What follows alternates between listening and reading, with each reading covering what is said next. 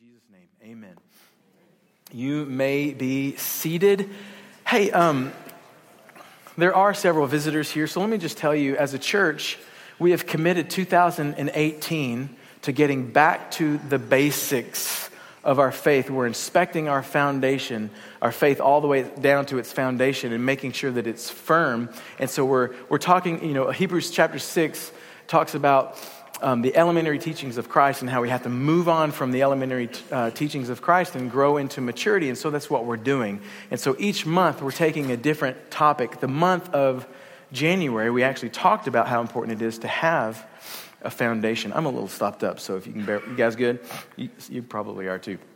Okay, so anyway, January we were talking about um, the topic of having a foundation, why it's important. For February, we spent um, talking about the topic of salvation, because unless you have salvation, the rest of it really probably doesn't even apply to you. Okay? And so, March, we're going to be talking about the sacraments. Everybody say sacraments.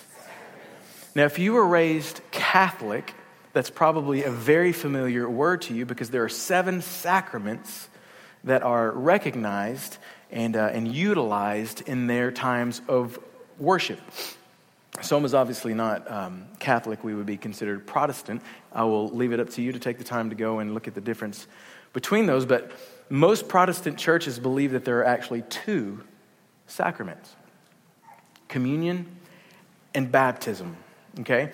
And so, what we're going to do is for the month of March, we want to we want to talk about communion and baptism and talk about why they're important for us as believers. And so, tonight, what I'm going to do, I'm actually going to have one foot still in the topic of salvation and go ahead and put the other foot into the topic of communion. And you guys will see why as we go. But let's just start talking about communion for a second. Communion, and most of us, when we think about communion, we think about communion as that frustrating moment when you're at church and you hear that they're going to feed you. Right? But they only give you a cracker the size of a quarter. You know what I'm talking about? And then they give you this teeny, teeny, weeny, bitty cup of juice. And somehow they expect that that little bit of juice is going to be enough juice to wash down that teeny bitty, bitty cracker. You guys know what I'm talking about? The whole thing is a little interesting if you think about it. I remember whenever my family got back in church, it was the first time I took communion, really, that I can recall. It was the first time. Um, because my family got back in church, and I, listen, I was a 16 year old distance runner. What do 16 year old distance runners need? More than anything, calories. That's what I needed. And so I remember sitting there in the church, and the guy comes around, has this plate full of little crackers. You know, they weren't even the size of a quarter. These were like little ones, like chiclets. You guys know what I'm talking about? Y'all seen those. And he goes by, please take one. And I remember thinking, one? Are you kidding me? This guy's got to be kidding me. I wanted to take the whole thing, grab it, and put it in my mouth and eat it because I was hungry. You invited me to dinner and you said, Go give me a little morsel of food. And it's amazing how that little piece of bread can absorb every amount of moisture that you have in your mouth away from you. You guys know what I'm talking about? And then, and you're supposed to pray. You know, you do this and you're supposed to be praying. You can't pray. Your, your tongue is stuck to the top of your mouth. You guys know what I'm talking about? And then, then they come and they say, here's you a drink. And the cup is the size of, I don't even, you can't even, it's this teeny bitty cup. And they say, here, wash it down with that. And you can't wash it down. You know, you're there going, and I remember thinking, man, that didn't work. you know? I, I remember it like it was yesterday. Oh, that didn't work. How many of you guys know what I'm talking about? Okay, you know what I'm talking about. And you know, you kind of walk, walk away, especially if you've never seen anything like that, experiencing anything like that, or if you've experienced a thousand times over, you really kind of walk away with a bad taste in your mouth, you know, literally. Um, but what I wanted to say to you tonight is that a minister may not offer you enough juice to wash down your cracker, but Jesus offers you enough blood to wash away your sins. Can I get an amen in the house? Listen, that cup of juice represents the blood of Jesus, and the blood of Jesus does work. I want to go ahead and give you the title of this sermon, so write it down. The power of his blood. The power of his blood. El poder de su sangre. For these Spanish speakers. And let me go ahead and also give you this whole sermon in one sentence, like you know I like to do. Without the blood of Jesus, we'd all be dead. Without the blood of Jesus, I'm just, simple tonight. Without the blood of Jesus, we'd all be dead. When Jesus was with his disciples the night before he died, and he lifted that cup and he said, This is my blood. Listen, he wasn't being melodramatic, okay? He wasn't being a melancholy poet. He was declaring one of the greatest mysteries of our faith, and that is that salvation is in the blood.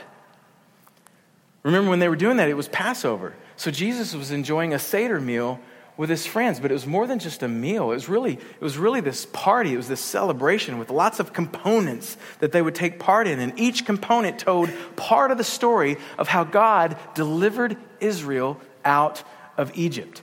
For 1,500 years, families would lift four cups of wine to remember and to celebrate what God had done. And the third cup that they would lift up every year, year after year, was to remember that when they believed God, that the blood over the doorpost of their home would save them from the spirit of death that was coming. Guess what? They lived. And that's what they thought of whenever they lifted that third cup. Listen, if there's one thing that Israel understood, it was that without blood, there is no salvation. Amen? And you know, if you know anything about Hebrews, Hebrews is a book that was specifically written to Jewish people to help them understand what's going on with this whole Jesus thing. One of the things that he reminds them of is that without the shedding of blood, this is in Hebrews chapter 9, without the shedding of blood, there is no remission. There is no forgiveness of sin. Last week we talked about how salvation is the victory over sin and over death, right? And remember too that from the time of Moses until the time of Jesus, Israel had to sacrifice animals. They had to, they had to shed the blood of bulls and goats year after year, once every year, for the forgiveness of their sins. And so Matthew and, and, and Peter and James and John, all those guys, all the disciples, they got the concept. And Matthew's recollection of it in chapter 26, verse 28, he remembers, I remember that Jesus took the cup, gave thanks, and gave it to us, and said, Drink from it, all of you. This is my blood of the covenant, which is shed for many for the remission of sin. And then he said, To do this, to remember him. At the time, they probably didn't understand. Obviously, they, they understood later. And once they got it, once they understood what Jesus did, from that time on, every year during a Passover Seder, when they would lift that third cup, yeah, they were, they were remembering and celebrating the blood over the doorpost that caused the spirit of death to pass over their ancestors. But they were also able now, because of the person and work of Jesus, to remember and celebrate what Jesus did on the cross when he shed his blood and saved them from sin and death. Can I get an amen? Man, that's the gospel. Okay, so, but I want you to look at something else in, in, in Jesus' words, and it's up there on the screen so you can see it. Notice that Jesus didn't just lift up a cup and make the declaration that his blood had the power to take away the sins of the world. He also commanded them to drink it. Drink it, some of you. No. He said, drink it, all of you. Now, why is that important? First, let me remind you of what we learned in the first few weeks of this year when we were talking about foundations. Remember, we learned that every one of us is a house. The way that Peter says it in 1 Peter 2 is that we are being built up as a spiritual house. In Ephesians chapter 2, Paul says it this way that we are being built together into a dwelling place for God by the Spirit. He says it in 1 Corinthians like this He says that our body, really our very lives, are a temple of the Holy Spirit. And I was thinking today, and I added this to my notes about how in Lamentations, the Old Testament, chapter 4, combined with 2 Corinthians chapter 4, together they paint a picture of how we are clay vessels created by God to contain all of his goodness, okay?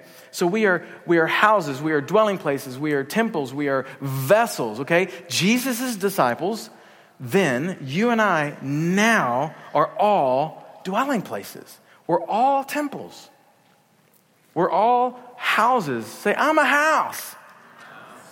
Give yourself a roof. Say, I'm a house. Listen, that's really important. But, here, but what I'm about to say is, is, is why I bring that up. Listen to me very carefully.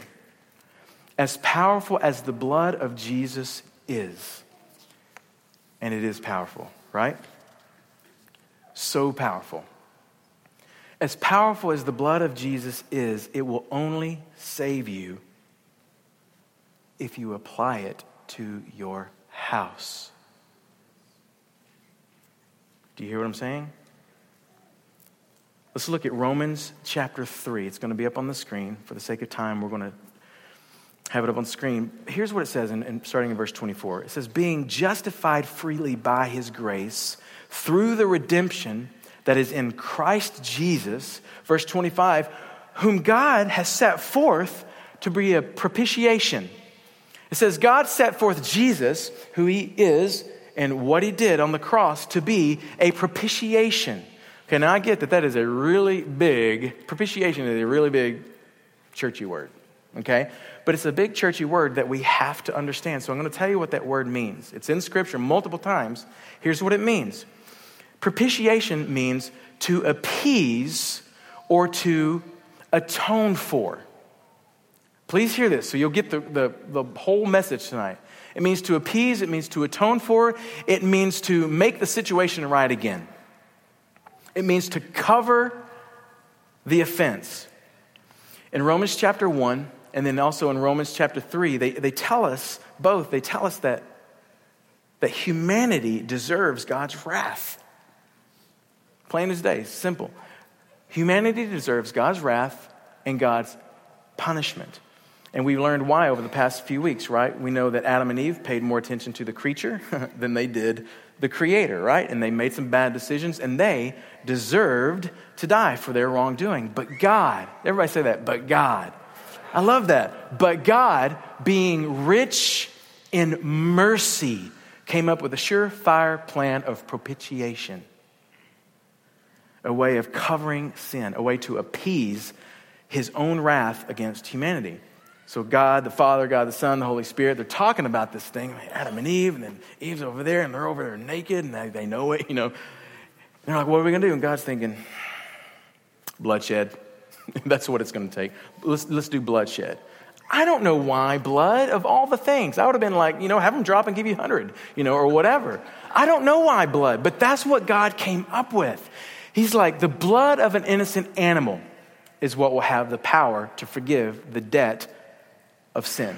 And so in the garden, God killed an an innocent animal, and Adam and Eve covered themselves with the skin of that animal.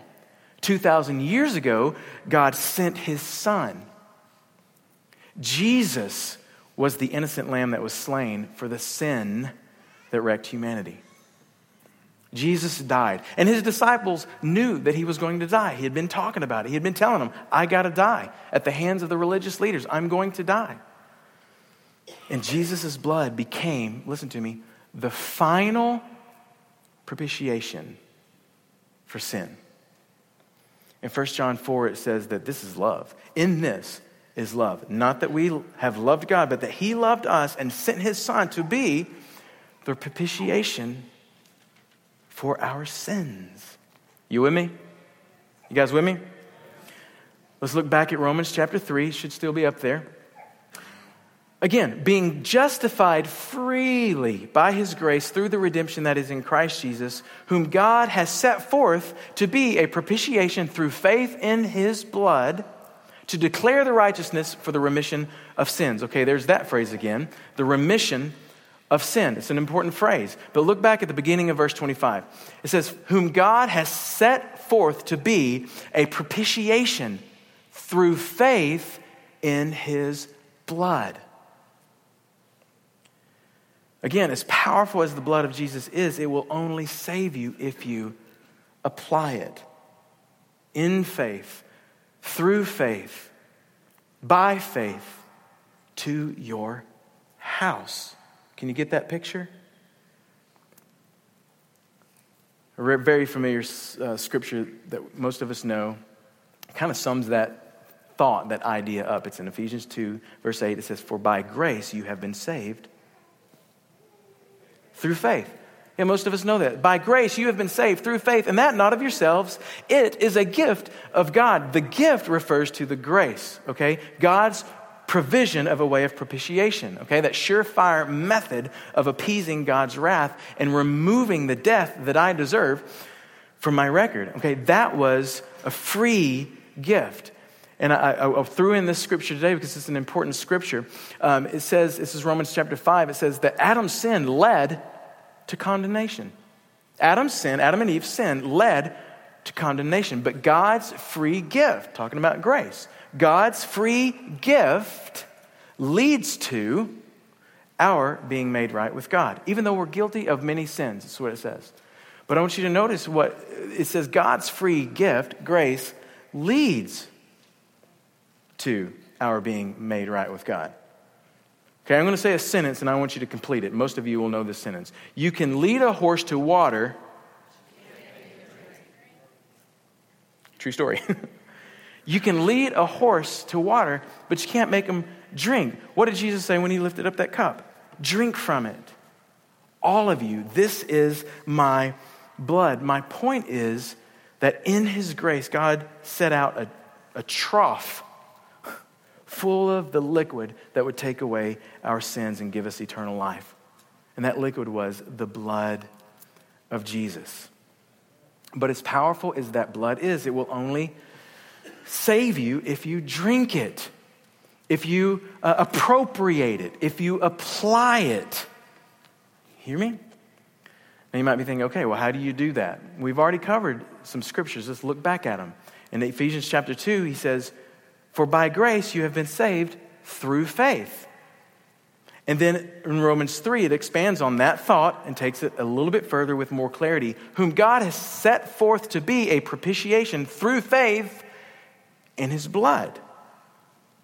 If I want to experience God's gracious free gift of salvation, the forgiveness of my sin, the appeasement of his wrath upon my life, then I have to, in faith, through faith, by faith, believe in who Jesus is and believe in what Jesus did. I have to pick up, think of it this way I have to pick up a, a, a paintbrush of faith, okay? And I've got to dip it into that special shade of red. On the label, you will find that it is called the blood of Jesus. And I have to paint my house with his blood. I have to apply it through faith, in faith, by faith to this house. And it's a powerful, uh, powerful paint. It's a powerful paint. Can I get an amen? Okay, you can't buy that paint at Home Depot. You can try, but listen, God's grace is amazing. The sound is sweet.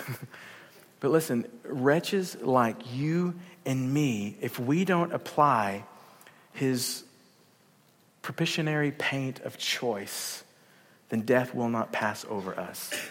Our sins will not be washed away. We will not experience eternal life. Do you hear what I'm saying? You have to apply by faith the blood of Jesus. Again, Hebrews chapter 9, verse 22 without the shedding of blood, there is no remission, there is no removal, there is no forgiveness of sin. You, you, can't, you can't cry out God's grace, grace, Lord, grace, but then try to bypass the blood. Try to avoid the blood. You can't do that. You also can't come up with another way. Let me try to figure out another way to do this. You can't. Your best efforts will fail. Peter says that. Uh, Peter knows this about, you know, more than anybody. And he says one time, he, he says, You know that you were not redeemed with perishable things like silver or gold. He's like, You know you can't buy your salvation. Your money's not going to get you to heaven. He's not saying it's wrong to have money. He's just saying it's not going to get you to heaven. That's not what it'll take. He goes on and say, says, or your futile way of life inherited from your forefathers. Your religion won't save you. Who your dad was, who your mom was, that ain't going to save you. And he says, but with precious blood, as of a lamb unblemished blemished and spotless, the blood of Christ. He said, It's only the blood of Jesus that has the power. But let me say it again. If I've said it once, I'll say it probably 10 times. As powerful as the blood of Jesus is, it will only save you if you apply it to your house, to your house, to your dwelling place, this temple, to, to your vessel. People will cry out, Grace, grace, grace, yeah, grace. But then they hear about the blood of Jesus. Blood of Jesus, oh. Mm. But what did we say at the beginning? Without the blood of Jesus, we'd all be dead. We'd all be dead. Amen? How many of you know this to be true? You're like, Pastor Tony is preaching the truth tonight. I should have handed out white hangies. You'd be like, I surrender all. I could, I could show you a thousand different ways in Scripture that you see this, but I'll, I'll, leave you with one more place. And I want you to go ahead and turn there. This is in Genesis chapter 6.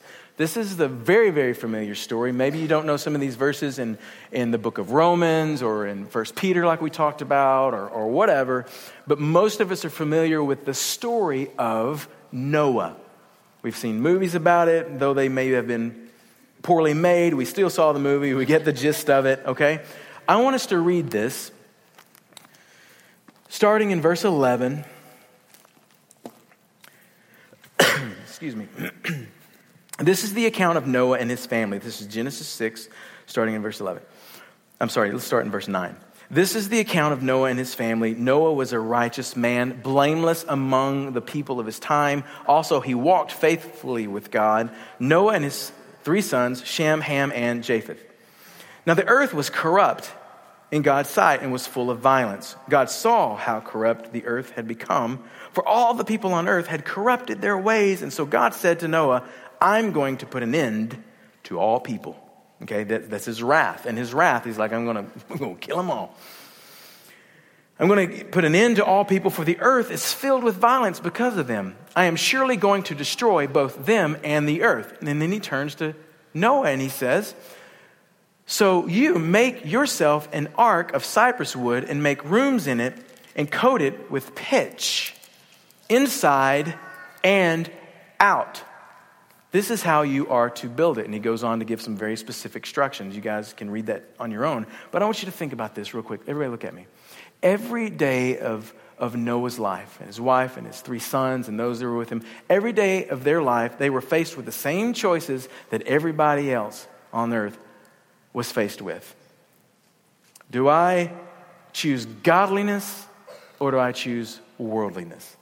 Noah had the same choice everybody. Will I be godly or will I be worldly? He and his family could have been wiped off the face of the earth just like everybody else. And they would have if God had not, in his grace, provided a way of escape. God provided a means of salvation. God gave Noah the, the secret to salvation. It was obviously it was the ark. Make for yourself an ark. That was the mystery. And, and think about it. Noah didn't even know what a boat was. He's like, an ark, a boat, and what? So he, he makes known the mystery, the secret. He also gives him the design. You can read about the design. You know, again, Noah didn't know. And he even gives Noah the ability to work on that thing for 100 years. Noah was 500 years when he built this boat. You know, that guy was like, you know. But God gave him supernatural grace or ability to work on that thing for the time that he did, all of those years. And so, listen to me the building of that boat is a picture, or that boat rather, is a picture, and the building of it is a picture of God's gift of grace. Okay, can you see that? So, what is the ark in this story? God's grace. You see that? God's grace. Without that ark, even Noah and his family were doomed. So, Noah is what we would call uh, a type of Christ, a picture, a foreshadowing in the Old Testament of who, who Christ was. And the ark would be a type or a picture or a, a shadow of salvation. You guys understand what I'm saying? And I want you to think about this. How many vessels did he have to make? How many, let me say it this way. How many vessels were going to be available to save the world? One. How many doors were there into that vessel? One. I mean, you keep picking that up. Jesus said, I am the door. Another time he says, I am the gate. Another time he says, I am the way, the truth, and the life. There's no other way to the Father except through me. Okay, Jesus was the propitiation. Here you can see that this ark, right? This ark was the way of salvation that God provided. There was even only one window. Remember they let out that dove?